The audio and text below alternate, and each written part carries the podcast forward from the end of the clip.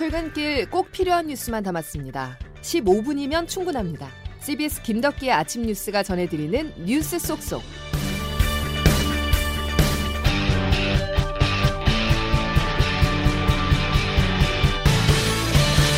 여당 국회의원들의 부동산 투기 의혹이 수면 위로 떠올랐습니다. 국민권익위원회가 전수조사한 결과 더불어민주당 소속 현역 의원과 가족 12명이 부동산 투기에 나선 것으로 드러났습니다. 당초 엄단을 공언하면서 출당까지 시키겠다는 입장을 밝혔던 민주당 지도부의 선택이 주목됩니다. 첫 소식 박희원 기자입니다. 권익위는 민주당의 요청에 따라 소속 의원 174명과 가족 등 816명의 부동산 거래를 조사한 결과 투기 거래 의혹 16건을 적발했다고 밝혔습니다. 권익위 김태응 부동산 거래 특별 단장입니다.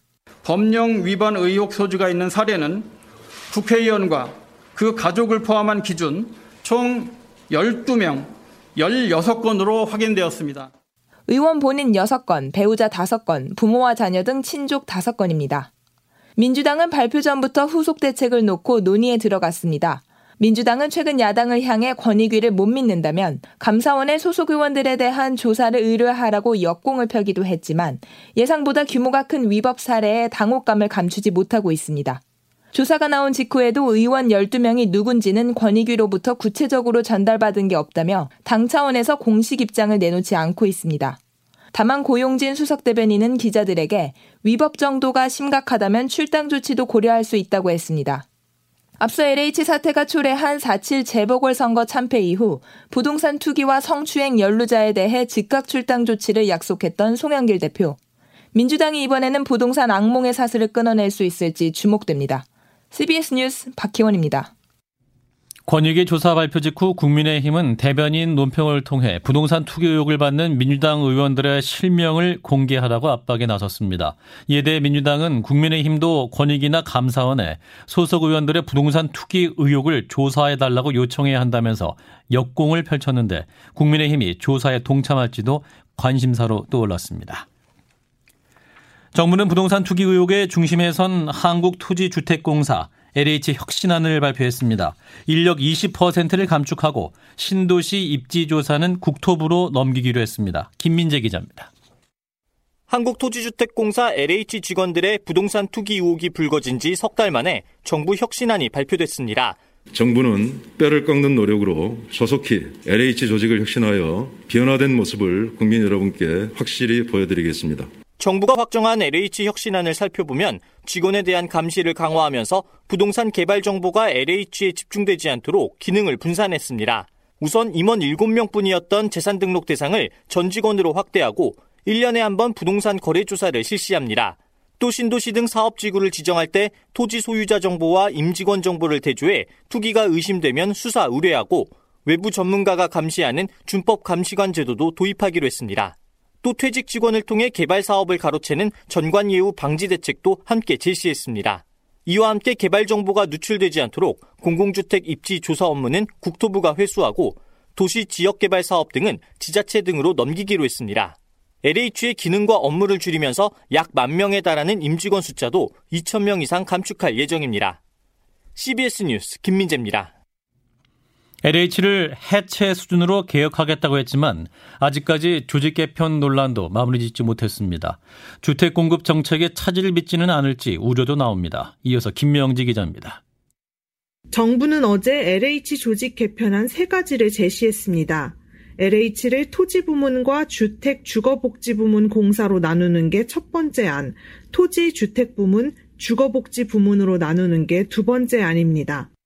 1안은 LH의 가장 큰 업무인 토지와 주택개발 부문을 분리해 독점적 지위를 해소한다는 장점이 있지만 이사 대책 등 주택 공급의 속도와 효율성을 기대하긴 어렵다는 우려가 나옵니다.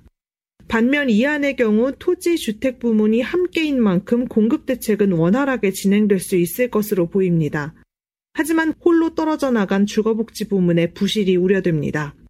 주거복지 부문을 모회사로 토지와 주택 부문을 자회사로 두는 수직 분리 방식도 있지만 이 역시 내부 정보를 이용한 공공 투기 방지에 어떤 효과가 있는지 의문이란 지적입니다.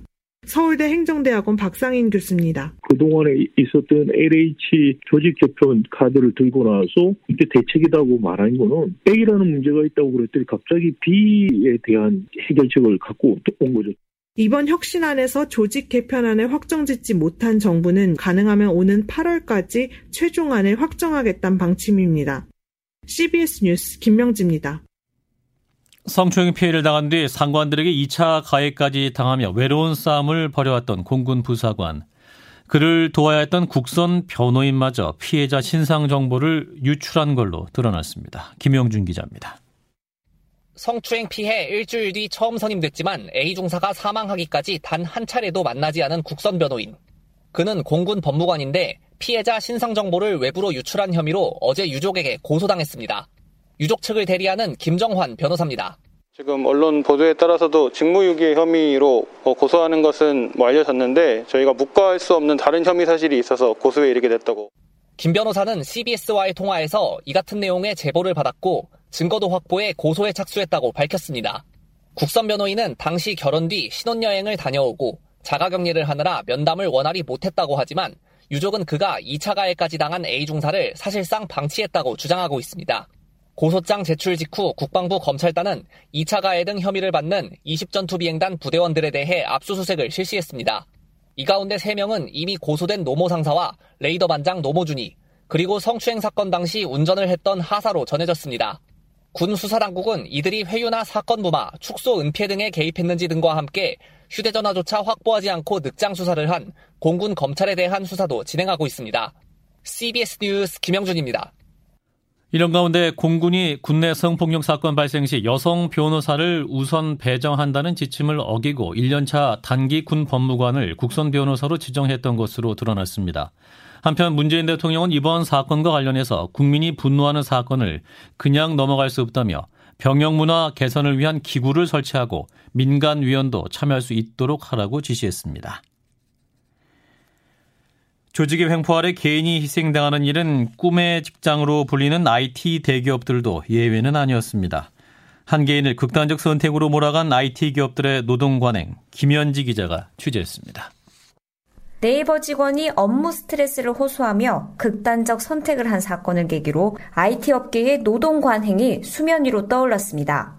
네이버 노조는 고인의 동료와 지인들을 상대로 자체 조사한 결과 과도한 업무량은 물론 상사의 폭언과 무리한 업무 지시에 시달린 것으로 드러났다고 주장했습니다. 특히 직원들이 2년 전부터 이 같은 문제를 줄곧 제기했지만 경영진은 묵인하고 방조했다고 목소리를 높였습니다. 임원회의와 일하기 어렵다는 이사를 전달했을 때도 경영진 씨는 이를 묵살했고 리더였던 임원회의는 오히려 임원으로 승진을 하였습니다. 카카오에 대한 근로감독 결과도 충격적입니다.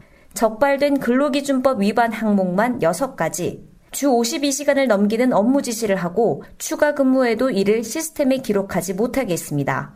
또 법률상 임산부는 주말이나 야근 등의 연장 근무를 할 수 없지만 시간에 근무를 시킨 것도 드러났습니다.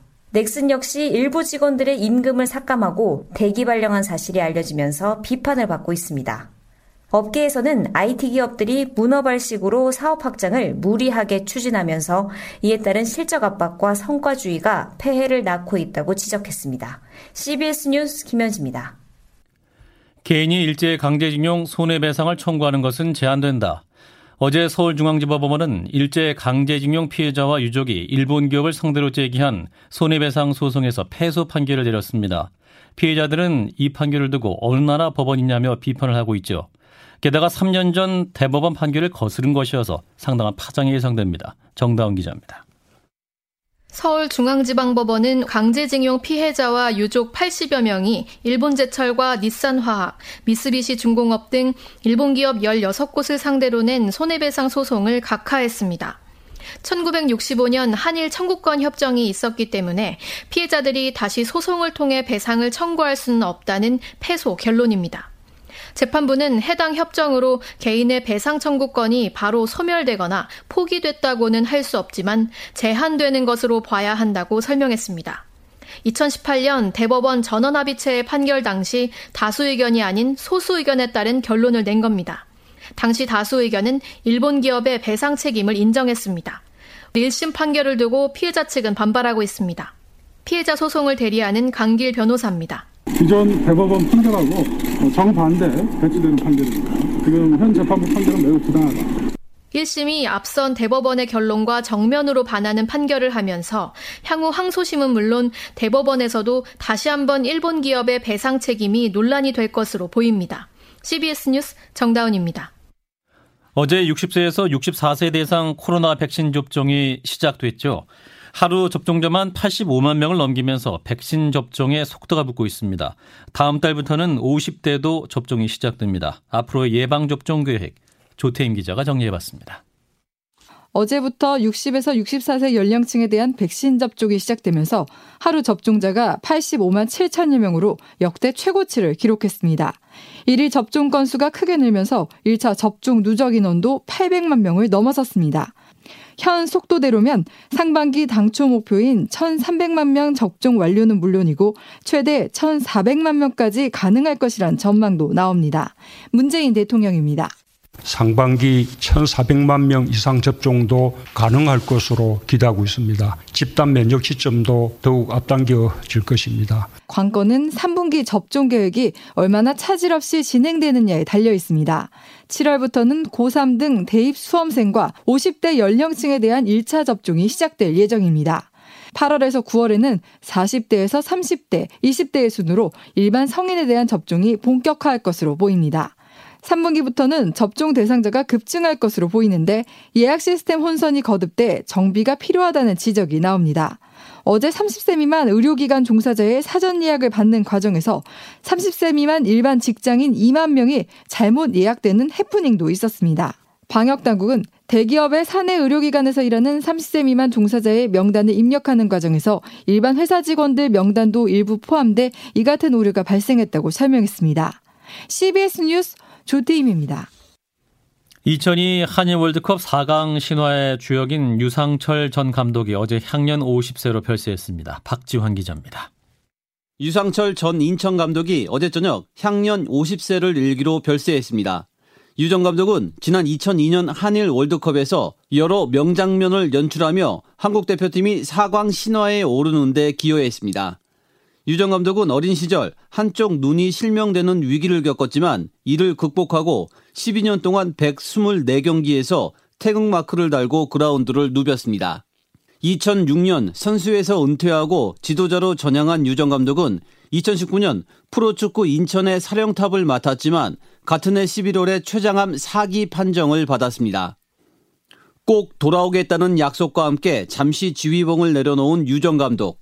같이 이겨낼 수 있고 희망이 될 수 있는 다시 그라운드에 찾아볼 수 있게끔. 하지만 유정 감독은 최근 병세가 급격히 악화됐습니다.